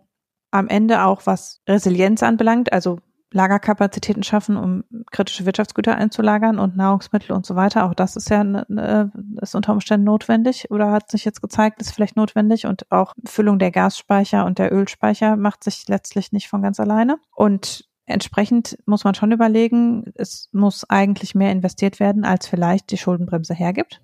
Und da zeichnen sich zwei interessante Dinge ab. Das eine ist, dass es jetzt klar ist, dass der ähm, europäische ähm, Stabilitäts- und Wachstumspakt auch im nächsten Jahr ausgesetzt wird. Also auch für 2023 ist schon klar, dass die europäischen Schuldenregeln auf jeden Fall egal sind. Jetzt hält Deutschland sich, wenn es sich an die Schuldenbremse hält, ohnehin implizit an die europäische Verschuldungsregel. Das heißt, wir müssten zumindest nur uns selbst und nicht die EU äh, fürchten, wenn wir äh, drüber gehen würden. Christian Lindner hat aber schon klar gemacht, dass das auf keinen Fall dazu führt, dass auch die Schuldenbremse weiterhin ausgesetzt wird. Aber natürlich gibt es einen Spielraum. Ne? Also es, es eröffnet jetzt ein Feld, dass wir das alleine entscheiden können und nochmal einen Sonderfonds für irgendwas gründen könnten oder so und äh, das noch weiter ausdehnen könnten. Der andere Punkt ist natürlich, dass man auch überlegen kann, und das hat sich ja schon abgezeichnet, auch im Wahlkampf, wie wir die Schuldenbremse auslegen. Also Schuldenbremse aussetzen bedarf ja einer Zweidrittelmehrheit im Bundestag. Schuldenbremse abschaffen würde eine Grundgesetzänderung bedeuten. Dafür werden wir die Mehrheiten nicht finden. Das ist relativ klar. Aber natürlich bietet die Schuldenbremse Spielräume. Einerseits eben diesen, den, der bisher genutzt wurde, der Sondersituation und so weiter. Da kann man jetzt überlegen, ob wir wieder in so einer Sondersituation sind. Und den anderen Spielraum, auf den zielt meines Erachtens ein Artikel ab, den ich heute gelesen habe von Philippa Siegel-Glöckner und Enzo Weber. In der Zeit, ein Gastbeitrag über die Bekämpfung der Inflation die nämlich sagen, wir müssen den Arbeitskräftemangel und die Arbeitskräfteknappheit angehen. Und zwar, indem wir das Arbeitskräftepotenzial erhöhen. Also mehr Frauen an den Arbeitsmarkt bringen, Teilzeitbeschäftigte in Vollzeitbeschäftigte umwandeln, schnellere Anerkennung von Berufsabschlüssen, also alles, was auf eine Potenzialerhöhung, ne, also was nicht nur die verfügbaren Arbeitskräfte erhöht, sondern was das Arbeitskräftepotenzial erhöht. Und eine Potenzialerhöhung würde tatsächlich die Mechaniken der Schuldenbremse ändern, weil die Schuldenbremse sieht ja vor, dass wir ähm, uns so lange verschulden dürfen, wie wir nicht in Vollauslastung sind. Und Vollauslastung ist unter anderem über die verfügbaren Arbeitskräfte definiert. Wenn das Arbeitskräftepotenzial äh, nachjustiert wird, also wenn gesagt wird, unser Ziel ist, die Erwerbsquote bei Frauen auf so und so viel Prozent zu erhöhen, dann würde man das Potenzial erhöhen. Und damit würde sich auch die Definition von Über- oder Unterauslastung verändern. Und über diesen Umweg der Potenzialanpassung bei den Arbeitskräften würde man sozusagen die Schuldenbremse seichter gestalten können, sagen wir mal. Und ich finde, diese Betonung, also der Artikel betont sehr stark denn die Arbeitskräftemangelkomponente der aktuellen Knappheitssituation. Und das riecht für mich nach einem Weg zu schaffen, die Schuldenbremse zu entkräften, sagen wir mal. Das ist völlig legal. Das ist anders. Also es ist nichts, was jetzt mit Tricks zu tun hat. Würde das nicht auch bedeuten, dass dann die Löhne eher weniger sinken? Ja, aber man muss ja davon ausgehen, dass wir im Moment eine, ähm, ja, also es würde vielleicht, ähm, nee, senken nicht, aber es würde vielleicht Lohnsteigerungen ja, zusätzlich nicht so weit erhöhen, wie es halt, ja. Ne? Aber ich meine, das ist ein Problem, das sowieso da ist, auch jetzt ohne die akute. Und das ist halt ein bisschen was, das Problem des Arbeitskräftemangels ist keins der akuten Krisensituationen, sondern das zeichnet sich ab, dass wir dieses Problem haben und dass es sich verschärft unter anderem eben die Situation in manchen Sektoren wie dem Bausektor ist auf Fachkräftemangel zurückzuführen, jetzt schon. Und in der Pflege wissen wir davon schon länger. Und jetzt kommt eben hinzu, wenn wir in Erneuerbare investieren zum Beispiel, haben wir in den Sektor, in der Energiebranche und so auch massiven Fachkräftemangel. Und das ist halt klar, das ist eine, das ist eine Problematik unserer, unserer Bevölkerungsentwicklung und wird noch verstärkt dadurch, dass wir, wenn wir einen starken Strukturwandel durchmachen, die Leute eben einfach die falschen Berufe haben. Und dann sind sie vielleicht Mitte 50 und haben einen Beruf, der nicht mehr gebraucht wird und woanders werden Leute gebraucht. Aber wenn du nicht die Materialien hast, helfen dir natürlich ja, auch die Fachkräfte genau. nicht weiter. Das wäre auch meine Kritik an dem Artikel. Fachkräftemangel bekämpfen, Potenzialerhöhung ist alles richtig und das brauchen wir auch mittel- bis langfristig, aber es löst das akute Problem nicht. Weil erstens braucht halt Nachqualifizierung und äh, Potenzialerhöhung und so weiter ist halt was, was nicht innerhalb von zwei Wochen passiert. Und ehrlich gesagt bräuchten wir den Zement halt morgen, ne? sondern das ist halt, das ist was, was uns erlauben würde, auf einen anderen Wachstumspfad zu kommen, der auch nachhaltiger und im Sinne der Klimakrise nicht mit Schrumpfung verbunden ist, weil die Alternative wäre ja sozusagen, uns in die Klimakrise reinzuschrumpfen. Das könnte man in gewisser Weise abfangen, indem man eben an der Fachkräfte- und Potenzialsteigerungsschraube dreht. Aber das löst das akute Knappheitsproblem nicht. Und das wäre eben auch mein Gedanke, dass was wir akut brauchen im Moment, ist ein geplanter Einsatz der knappen Ressourcen einerseits, unter Umständen wirklich über Regulierung und Priorisierung am Ende. Und zunächst mal müssen ja die Investitionen da sein, um, also, also klar werden wir, wenn wir korrekt investieren, werden wir Leute in der Energiebranche brauchen. Aber zunächst mal sehe ich gerade noch nicht, dass die Investitionen passieren, die nötig sind, um zum Beispiel unseren Energiesektor wirklich bis 2030 klimaneutral hinzukriegen. Weil dafür brauchen wir Netzausbau, wir brauchen Schienennetzausbau, das ist alles bekannt, Verkehrswegeänderungen und so weiter. Das ist alles bekannt und ich sehe die großen staatlichen Investitionen in diesem Bereich nicht. Und das ist die Voraussetzung, sonst brauchen wir die Leute auch nicht. Wenn nicht mal der Staat bereit ist, das Geld auszugeben, also wir können, das ist, das sind Investitionen, die sind ohnehin nicht über den Privatsektor zu stemmen, deshalb sind sie in gewisser Weise auch vom Kreditmarkt unabhängig, sondern sie sind nur über den Staat zu stemmen. Der Staat finanziert sich eh zum Spottpreis die ganze Zeit. Schulden machen wir überhaupt nicht das Problem, wir dürfen es nur nicht. Ja, also die Schuldenbremse ist das eine Problem. Und, und das andere Problem ist eben, dass man sehr viel stärker, als wir das zumindest in Deutschland gewohnt sind, aktiv steuernd und industriepolitisch eingreifen muss. Das ist halt ein, ein Paradigmenwechsel, dass man gezielt wieder staatlichen Wohnungsbau betreiben muss, dass man gezielt in bestimmten Sektoren kritische Infrastruktur ausbauen muss. Da hat der Staat sich in den letzten 30 Jahren stark zurückgezogen und da muss man viel deutlicher steuernd eingreifen, wenn das laufen soll, weil letztlich sind halt acht Jahre keine lange Zeit. Das muss ja irgendwie geregelt werden. Das, meine Damen und Herren, das ist der wahre Grund, warum die Ökonomen gerade wieder so aufeinander losgehen, weil die riechen das nämlich, worum es gerade geht. Das hast du gesagt. Ja, da bleibe so. ich auch dabei. Jetzt darfst du was Seichtes machen.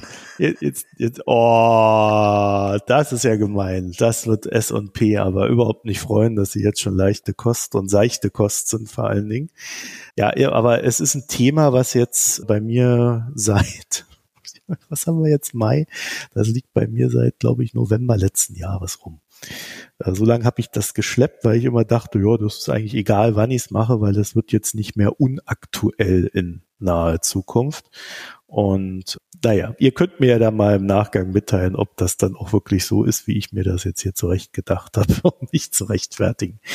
Ja, also der bekannteste Index, den es so gibt, oder sagen wir mal einer der bekanntesten, das ist der S&P 500 also ich aus meiner Perspektive der bekannteste, weil der ja auch den größten Einfluss auf die Weltbörsen hat, je nachdem, wohin er tendiert, da guckt jeder drauf. Also das ist schon so ein richtiges Schwergewicht. Und dieser S&P 500 bildet, äh, salopp gesagt, die größten amerikanischen Unternehmen nach Marktkapitalisierung ab. So gesagt stimmt die Aussage nicht, denn es gibt weitere Kriterien und Anforderungen. Die wichtigsten davon, ich erzähle sie jetzt mal. Marktkapitalisierung eines Unternehmens muss mindestens 11,8 Milliarden US-Dollar sein. Das ist so eine Zahl, die passt man dann regelmäßig den Gegebenheiten an, die es so gibt auf der Welt. Die Aktie dieses Unternehmens, was dann in den S&P möchte, ähm, muss mindestens seit einem Jahr öffentlich gehandelt sein an der Nasdaq oder New York Stock Exchange. Mindestens 50 Prozent der Vermögenswerte sollen sich in den USA befinden. Die Unternehmen müssen einen Gesamtgewinn im Jahr vor der Aufnahme und einen Gewinn im Quartal vor der Aufnahme erzielen. Das sind so die wichtigsten Kriterien. Es kann Ausnahmen geben und es entscheidet ein Gremium, wer in diesen Index reinkommt. Es liegt auch daran, äh, dass der Indexanbieter das Ziel hat, die Wirtschaft in diesem Index abzubilden und naja, vielleicht nicht nur lauter Tech-Unternehmen da drin zu haben, weil gerade Tech-Unternehmen jetzt einfach innen sind oder so. Also man hat sich da schon durchaus was dabei gedacht und das Ganze ist auch historisch gewachsen.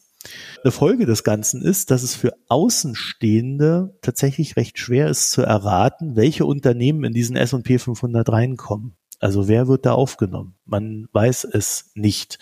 Ich habe mich da vor einiger Zeit mal mit befasst und da gibt es so Indexprognostiker, kann man sich dann immer auch so gegen Geld einkaufen, das Ganze. Und die kommen dann auf so Erfolgsquoten bei ihren Schätzungen von vielleicht so 60 Prozent bei den Aufnahmen. Recht gut sind sie bei dem, was rausfliegt. Also da kann man sagen, das funktioniert irgendwie. Ist vielleicht auch in dieser Konstruktion sehr einfach zu tippen, weil was rausfliegt, die, die am wenigsten die Kriterien erfüllen. Und aufgenommen, wie gesagt, entscheidet Gremium. Ja, Gleichzeitig ist S&P aber, äh, ihr erinnert euch, weil ihr jetzt noch Wissen aus dem Jahr 2008 habt, S&P ist auch eine Ratingagentur, ne? nennt sich S&P Global Ratings. Die meisten, wie gesagt, aus der Finanzkrise bekannt. Ratingagenturen, das waren damals die Typen, die auch noch dem größten Schrott ein AAA-Rating gegeben haben. Hat alles nicht so gut funktioniert. Heute arbeiten seriöser, würde ich behaupten. Die Regeln wurden gestrafft, also es heißt, sie müssen auch seriöser arbeiten als früher. Aber äh, wie es halt so ist, Ratings sind und bleiben indikativ und hinken der Realität eher hinterher, weil sie natürlich immer nur so eine Art Ist-Zustand besprechen und nicht unbedingt also sie versuchen natürlich auch eine Art Zukunft abzubilden oder, oder zu prognostizieren, aber das ist jetzt nicht deren großes Geschäft. Beides, also die Ratings wie auch die Indizes, befinden sich unter dem Dach von S&P Global. Das ist ein Finanzdienstleister, der wiederum selbst im S&P 500 zu finden ist. haben sie sich quasi selber beschieden, dass sie da reingehören, aber äh, das wird schon sauber gelaufen sein. Oktober 2021 gab es ein Paper, das hat sich mit der Beziehung zwischen S&P, dem Indexanbieter, und S&P, der Ratingagentur beschäftigt. Innerhalb diesen S&P Global macht die Ratingagentur 13 Prozent der Umsätze aus, während das Indexgeschäft rund 50 Prozent sind. Die haben noch so ein paar mehr Dienstleistungen im Angebot. Gut, hinter dem Indexgeschäft steht dann natürlich auch das große Geschäft mit dem ETFs und passiven Investments, also äh, etwas, was im letzten Hosse-Markt, der ja jetzt angeblich schon vorbei ist, wie mancher sagt, ähm, und wie man auch gut definiert herleiten kann, dass er vorbei ist. Jedenfalls war das das große Geschäft in diesem Hosse-Markt. So, was haben die Forscher da gefunden? Also von 1980 bis 2018 konnte die Indexmitgliedschaft, also Unternehmen, die in dem Index drin sind schon, zu 63 Prozent durch die öffentlich bekannten Regeln erklärt werden. Das heißt also zu würde man dann sagen, 37 äh, Prozent äh, war es halt einfach eine Entscheidung des Indexanbieters, dass dieses Unternehmen da drin ist im Index und das wiederum war dann nicht gedeckt durch die Regeln. Diese Quote hat sich in dem, im Zeitraum von 2015 bis 2018 auf 71 Prozent gesteigert. Gemeint, wie gesagt, die bestehenden Mitgliedschaften. Bei den Zugängen hingegen sieht es laut Studie das ist, sage ich mal dazu, ein Working Paper äh, ohne Peer Review. Also es ist jetzt auch noch nicht so ganz äh, sauber selber. Ähm, aber jedenfalls sieht es da ganz übel aus. Nur drei Prozent der Zugänge erreichten die bekannten Kriterien zwischen 1980 und 2018. Und zwischen 2015 und 2018 lag die Quote bei sieben Prozent. Das ist bemerkenswert, würde ich mal sagen. Obendrauf kommt dann noch, dass die Unternehmen, die für eine Indexaufnahme in Frage kommen, also in den Marktkapitalisierungsrängen zwischen 300 und 700 hat die Studie sie definiert. Die wiederum haben eine Tendenz, genau dann S&P Ratings zu erwerben, wenn ein neuer Platz im Index frei wird. Also wenn irgendwie klar ist, da fliegt ein Unternehmen raus, dann fangen die auf einmal an, S&P Ratings zu kaufen. Hm. Bei S&P wiederum und das gehört halt dazu, soll es eine Tendenz geben, Firmen mit S&P-Ratings zu bevorzugen, laut dieser Studie. Und diese bevorzugten Firmen verzeichnen dann nach der Indexaufnahme 14,6 Prozent weniger Profite, investieren 14 Prozent mehr und ihre Kapitalrendite fällt um 37 Prozent. so, äh, kann man sich auch fragen, ob da mhm. vielleicht äh, Zusammenhänge da sind. S&P sagt dazu natürlich, das ist Quatsch, äh, da sind sehr viele Fehlannahmen in der Studie drin und man fühlt sich missverstanden. Klar, was sollen sie auch sagen? Also ich habe mir gedacht, ich nehme das mal rein, weil ich finde das einen ganz interessanten Fall. Weil ich würde mal davon ausgehen, dass das, was S&P sagt, dass sie unschuldig sind, einfach stimmt. Und trotzdem glaube ich, dass die Erkenntnisse auf etwas hindeuten. Wäre ich so ein Unternehmen, würde ich denken, dass es halt so eine gewisse, naja, nennen wir es mal Korruptionschance gibt. Ne? Also wenn ich ein S&P-Rating einkaufe, könnte ich, könnte ich mir so denken, gibt es vielleicht irgendeinen dort, der irgendwie das sieht und, und das als positiv empfindet. Und dann steigt mein Vorteil, in diesen Index reinzukommen. So für die Konkurrenz im Rating-Sektor, und das hat die Studie auch untersucht, gilt das natürlich nicht, dass die da irgendwie bevorzugt werden, ist dann aber auch gedanklich genau das Gegenteil wiederum der Fall. Ne? Äh, ich nehme nicht die Konkurrenz, weil es gibt ja eine gewisse Chance, dass ich dort keinen Vorteil habe, sprich benachteiligt werde. Dadurch, dass ich keinen Vorteil habe. Ob das so ist oder nicht, ist in dem Moment völlig egal. Das ist einfach eine sehr rationale Entscheidung. Aus Sicht von S&P wiederum streitet man das natürlich ab und äh, wie gesagt, ich, also ich bin der Meinung, ich, ich würde denen wirklich unterstellen, sie arbeiten da komplett sauber. Und ich würde da auch drauf vertrauen. So, zweite Sache. Jede Institution hat eine Neigung dazu, sich als überlegen zu fühlen. Ne? Also wenn ich nun bei S&P arbeite, halte ich mich einfach für besser als die Typen da drüben bei Moody's. Die sind nicht so gut wie ich.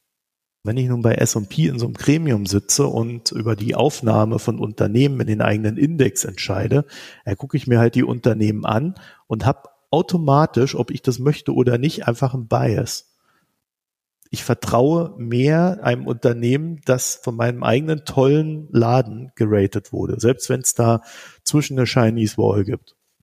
Und die soll es hier geben in dem Fall. Also die sind, das sind getrennte Parts.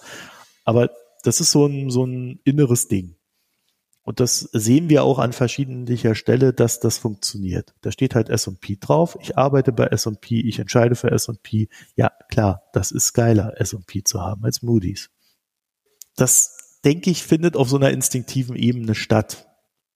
Ein dritter Effekt, und der ist vielleicht schwerer verständlich, S&P definiert sich sehr stark über den Überraschungsfaktor, was so ihre Aufnahmen betrifft. Das heißt, die haben so ein inneres Kultivieren von, ja, der Markt ahnt nicht, was wir nehmen. Ne? Also Aufnahmen in diesen Index sind schwer vorherzusagen. Und das ist auch grundsätzlich gut, weil wenn, wenn man nicht vorhersagen kann, welches Unternehmen in den Index reinkommt, dann ist es auch schwerer, den Markt dahingehend zu manipulieren, dass ein Unternehmen in diesen Index reinkommt. Es reicht halt nicht nur einfach, so ein Unternehmen hochzukaufen, bis es eine gewisse Marktkapitalisierung hat und dann ist es drin. Die Folge ist ja dann immer, dass die ganzen Passivinvestments äh, dann auf einmal anfangen müssen, diese, diese Aktie zu kaufen oder viel mehr diese Aktien zu kaufen. Dadurch steigen dann die Aktienpreise und äh, da kann man natürlich schon einen riesen Gewinn mitmachen. Und wir hatten das mal am Beispiel Asien durchdekliniert vor einem Jahr oder so. Ne? Also kleine Klitschen, die einfach hochgekauft werden, kein Geschäft haben, aber dann von den Passivfonds gekauft werden müssen, weil sie halt einfach in dem Index drin sind. Das wiederum definiert sich durch Marktkapitalisierung. Wenn man aber nun Unternehmen aufnehmen will, die eher nicht für eine Aufnahme geschätzt werden, ja, dann gibt es so ein bisschen Abstriche von dem Grundmuster. Ne? Also wenn du Regeln hast, musst du von diesen Regeln weg und je unkalkulierbarer du werden willst, desto mehr musst du von den Regeln weg. Und so erklärt sich, warum die von den Regeln immer wieder weggehen, weil ja nur so der Überraschungseffekt entstehen kann. Die Studie zeigt das irgendwie auch, denn man setzt den Anreiz, dass Unternehmen sich Ratings kaufen. Warum brauchen diese Unternehmen überhaupt ein Rating? Also wer in den S&P 500 kommt, der wächst da ja hinein. Für Anleihen, gegebenenfalls auch Kredite wiederum brauchst du Ratings. Ab einer gewissen Unternehmensgröße musst du Wachstum finanzieren. Und dann benötigst du das. Das Geld geben die Unternehmen also im Regelfall ohnehin aus. Und dann wirkt dann wieder so dieses, dieser gedankliche Vorteil, naja, dann nehme ich doch halt gleich S&P, gerade wenn ich in dieser Range bin. So was ich an der Stelle schwach finde an Verteidigung durch S&P ist zu sagen, dass sie da halt diese Chinese Wall haben und die Leute gar nicht miteinander kommunizieren, also da auch gar kein Problem entstehen kann, weil, das habe ich jetzt gerade so ein bisschen versucht herzuleiten, so ticken wir Menschen einfach nicht. Ja. Das ist quasi egal, ja. Ja, ich meine, außerdem, es stimmt auch nicht, dass sie nicht kommunizieren, weil da steht ja fett S&P Rating für XY drauf. Mhm. Also es ist ja eine Kommunikation. Ne? Für mich wäre jetzt die spannende Frage an der Stelle, was passieren würde, wenn man S&P Ratings nicht mehr so nennen würde. Sondern wenn die sich, was weiß ich, Mumpets Ratings nennen müssten oder so, ja, oder was weiß ich, kann sich auch irgendein neutrales Wort ausdenken. Ne? Also wenn einfach der Name der Ratings von einem, einem anderen Namen kommt als von der Institution, die in diesem, die dieses Gremium führt und den Index. Mhm. Und ich könnte mir nämlich vorstellen, dass dann diese Effekte vielleicht nicht weggehen, dass sie dann aber nicht so stark ausgeprägt sind.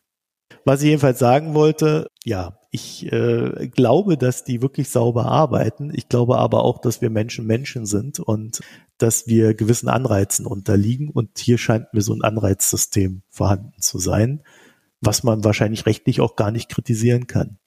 Und das ist eigentlich hochspannend für Kartellbehörden, sich mit sowas zu befassen und da mal ganz anders zu denken als bisher. Ja, das war's schon. Das war's schon. Na gut. Ja, gab natürlich in Deutschland, ich habe auch deutsche Artikel dazu gesucht und die waren alle durchweg mit, ja, so werden wir manipuliert und so zieht man uns über den Tisch und so kaufen die sich ihre Indexmitgliedschaften. Wir manipulieren uns die meiste Zeit ja einfach selbst, ne? ja. Ja, und das ist auch Zeit, um in den Gesellschaftsteil zu wandeln. Haben wir denn Picks? Ja, ich habe einen schönen Pick eine Geschichte von einem Unternehmen, das eine sinnvolle und für die Leute gute äh, Share-Politik hat. Und zwar ist es die Geschichte von einem äh, Garagentorhersteller, wenn ich es richtig sehe, der verkauft worden ist mhm. für drei Milliarden Dollar. Und äh, da, das führt dazu, dass die Mitarbeiter dieses Unternehmens zwischen 12.000 und 800.000 Dollar Rendite abschöpfen können. Weil, und das ist das eigentlich Spannende, also es ist jetzt ja nicht so, dass überhaupt keine Unternehmen jemals äh, Arbeitnehmeranteile ausgeben. Ähm, so ist es ja auch nicht, sondern es gibt ja auch in Deutschland viele Unternehmen, die solche äh, Schemes haben, dass sie eben Boni in Anteilen ausschütten oder ähnliches. Das war hier auch der Fall. Also es gab halt ähm, ein Bonusprogramm, wo eben free of charge den Arbeitnehmern als, als zusätzliche Anreize Unternehmensanteile äh, ausgegeben wurden. Ich glaube, seit 2015 oder sowas gibt es das Programm. Und zusätzlich konnten Mitarbeiter, die oberhalb einer bestimmten Verdienstgrenze sind, durften außerdem selbst investieren äh, zusätzlich in Unternehmensanteile. Und daraus ergibt sich eben jetzt, dass von diesem Verkauf die Mitarbeiter massiv profitieren. Und zwar deshalb, weil das Unternehmen auch irgendwie für ein Vielfaches des Preises verkauft worden ist, für das es vor, also es ist 2015 für 600 Millionen Dollar gekauft worden durch die Investmentgesellschaft und jetzt für drei Milliarden verkauft worden. Also es ist einfach auch ein sehr saftiger Gewinn abgeschöpft worden und daran haben eben die Unternehmen, die Unternehmensmitglieder alle einen Anteil. Und zwar in recht erheblichem, zum Teil eben hausschuldendeckendem Umfang. Das Spannende finde ich daran vor allen Dingen, also neben jetzt den Größenordnungen, die jetzt so ohne weiteres vielleicht nicht für, für jedes Unternehmen realisierbar wären, dass es eben nicht ein Mittelständler oder in Deutschland wäre es ja eher so, dass es halt ne bestimmte Großunternehmen sind. Die Mittelständler machen es in Deutschland zu großen Teilen nicht, dass sie Arbeitnehmerbeteiligung haben, aber eben die großen Unternehmen, sondern es ist eine Investmentgesellschaft, die das aufgesetzt hat und die hat es auch nicht nur für dieses Unternehmen, sondern offenbar für alle Unternehmen, die sie gekauft haben in letzter Zeit. Also es ist KKR. KKR ist die Investmentgesellschaft und die haben eben mit Übernahme dieses Unternehmens, das Unternehmen hat, glaube ich, 600 Angestellte oder sowas, also es ist ein, im Prinzip ein Mittelständler, nach deutschen Standards, das ist in den USA ja ein bisschen anders, haben die eben dieses Unternehmen mit aufgenommen in dieses Scheme, das sie aber generell fahren sagen halt, ja, wir machen das offensichtlich, weil es den Leuten hilft und weil es aber auch dazu beiträgt, dass es dem Unternehmensgewinn hilft. Und das Programm existiert in 25 Unternehmen, die von KKA gemanagt werden. Und sie sagen, dass sie durch diese äh, Politik die äh, Erträge in diesen Unternehmen wesentlich, äh, die Produktivität steigern konnten und die Gewinnquote wesentlich steigern konnten und sie äh, deshalb das halt als ein Erfolgsprogramm sehen und deshalb eben auch in jedem Unternehmen, was sie übernommen haben, seit 2011 eben zumindest angeboten haben, so ein Equity äh, einzuführen. Und das finde ich eigentlich das Spannende daran. Also nicht so sehr dieses, äh, dass es das an sich gibt. Natürlich gibt es Firmen, die eben Arbeitnehmerbeteiligung haben, sondern dass es eine Investmentgesellschaft gibt, die das ja nicht nur für den guten aus, aus dem guten Sozialgedanken herausmachen oder ähm, am Ende aus Verantwortung gegenüber den eigenen Arbeitnehmern, sondern offensichtlich auch ein äh, wirtschaftliches Reasoning dahinter haben. Ja, das ist ähm, also von den drei Milliarden, die sie insgesamt umgesetzt haben, werden 360 Millionen jetzt an die 800 Angestellten umverteilt. So macht Kapitalismus Spaß. Genau. Ja, nein, und das ist auch, man liest auch selten, also ich, es gibt vielleicht noch mehr solche Geschichten, aber man liest relativ selten davon, gerade jetzt irgendwie auf Business-Seiten. Mhm. Ja, ja, ja, ja, das gibt man nicht gerne zu, wenn man mit anderen teilt. Ich habe auch einen Artikel gelesen, äh, der ist allerdings etwas länger, also da werdet ihr ein Stündchen brauchen wahrscheinlich oder so. Und zwar gab es im Atlantic von vor zwei Monaten ein ja, ich weiß nicht, Reportage trifft's nicht so ganz, Interview trifft's auch nicht so ganz, so eine Mischung aus beiden über Saudi-Arabien. Und ich habe schon seit längerem eine Faszination für Saudi-Arabien. Und die haben sich dann auch mit dem MBS getroffen, haben so diese ganzen Reformen untersucht, haben so diese Widersprüche zwischen man macht Reformen und hat gleichzeitig so einen totalitär anmutenden Herrscher, der beim kleinsten Widerspruch die Leute in den Knast steckt haben sich das halt einmal alles angeschaut, auch was so an Sachen angestoßen wurden. Also jetzt nicht nur, dass die Frauen da jetzt Auto fahren dürfen und halt nackt rumrennen, sondern halt auch Niom haben sie besucht, äh, diese ja noch nicht ganz Stadt, der quasi das neue Saudi-Arabien entsteht. Da waren sie in so einem Knast, der irgendwie wie so ein Unternehmen geführt wird, äh, wo lauter ehemalige so Taliban und so Typen drin sitzen. Das fand ich auch total schräg. Also ist auch total spannend.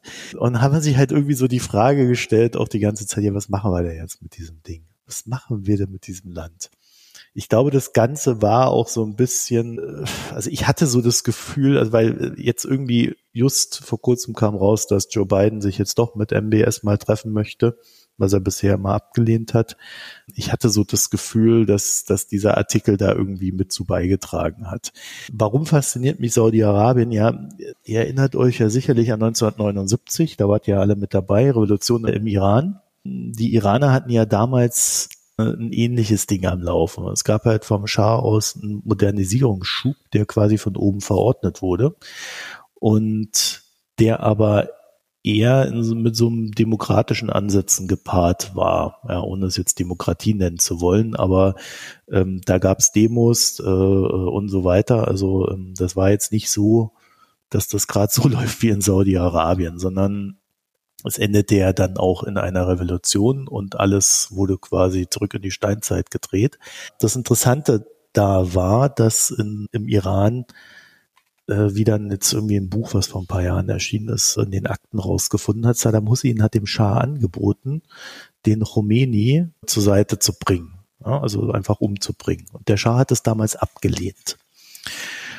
Und dann war halt Khomeini derjenige, der von den Franzosen dann, ich glaube sogar über die gleiche Route, wie damals Lenin geschickt wurde von den Deutschen, in Iran zurückgesendet wurde.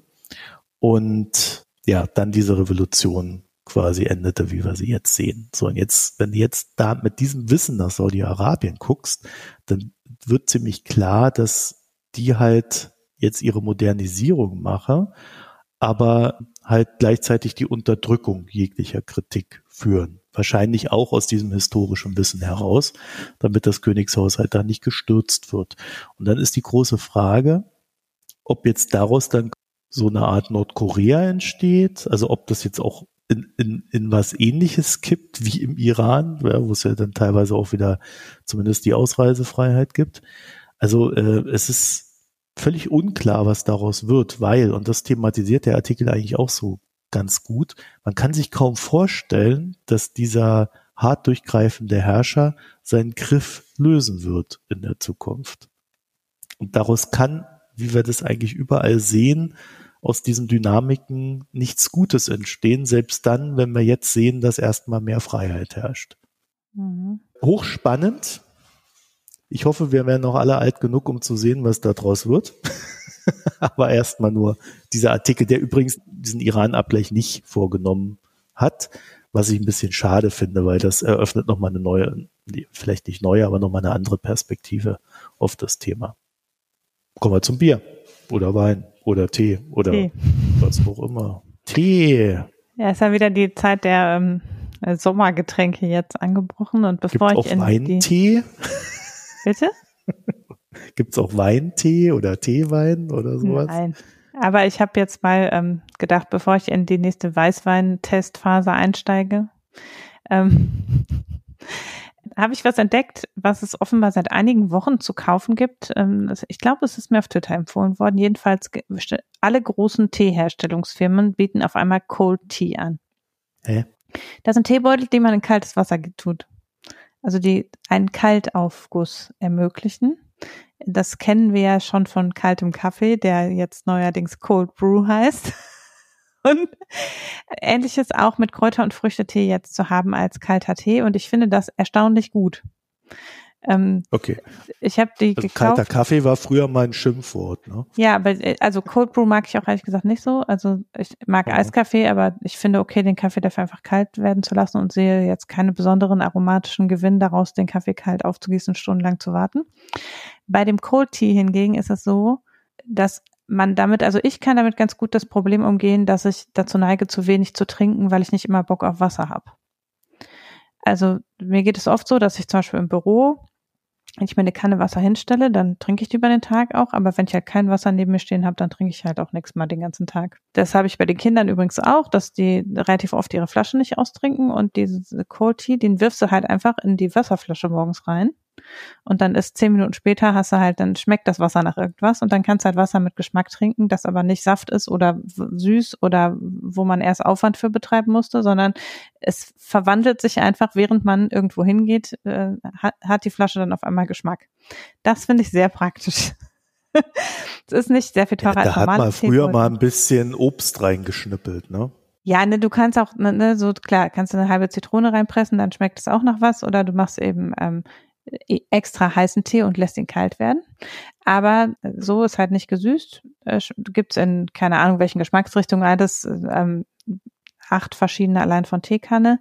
Ich habe jetzt drei oder vier probiert und kann sagen, also die Sachen, wo man auch denken würde, das macht Sinn, die schmecken auch am besten. Also Beere und Zitrone, Minze finde ich bisher sind meine Favoriten.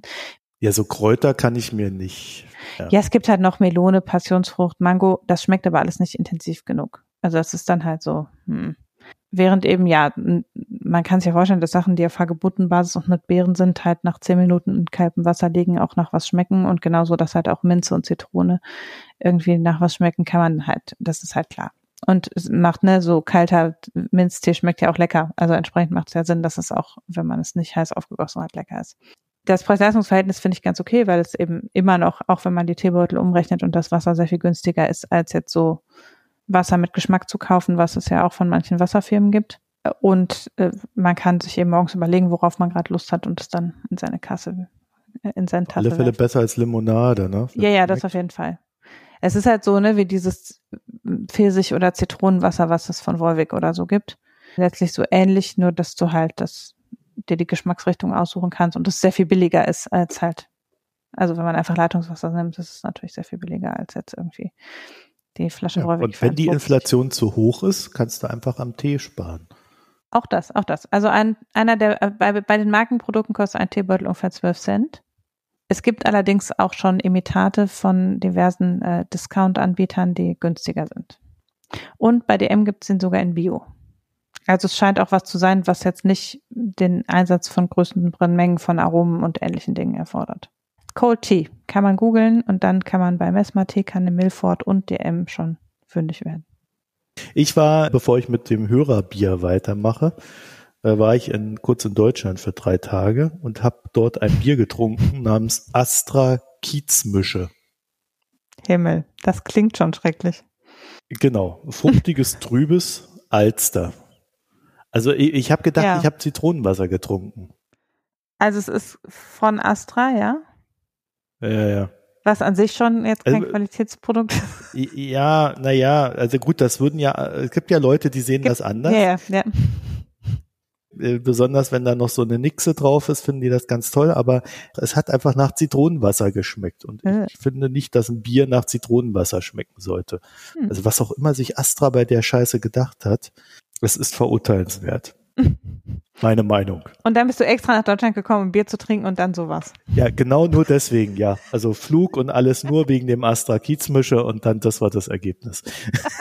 Dann lieber Nein. für 12 Cent Teebeutel in Wasser schmeißen, um ehrlich zu sein. Genau, ja. Nein, also ich äh, habe das hier auch nur drin, weil ich euch warnen wollte. Also ich habe schon Alster getrunken, ich habe auch schon gutes Alster getrunken. Mir schmeckt Alster, auch wenn es gut ist, aber das ist echt schlecht. Bäh. Mhm. So. so haben, wir, haben wir die Sendung einem schönen Ende entgegengeführt mit einem schlechten Bier. Also dann danken wir euch fürs Zuhören, wünschen euch eine schöne Zeit und wenn ihr Lust habt, www.mikroökonom.de Premium Service spenden, Kommentare und ihr freuen uns natürlich, wenn ihr uns da in den sozialen Netzwerken verteilt. Auf Reddit sind wir als Mikroökonom. Eine E-Mail könnt ihr mir schreiben, mh.mikroökonom.de und so weiter und so fort. Der ganze kleine Radatsch. Bis demnächst. Tschüss. Tschüss.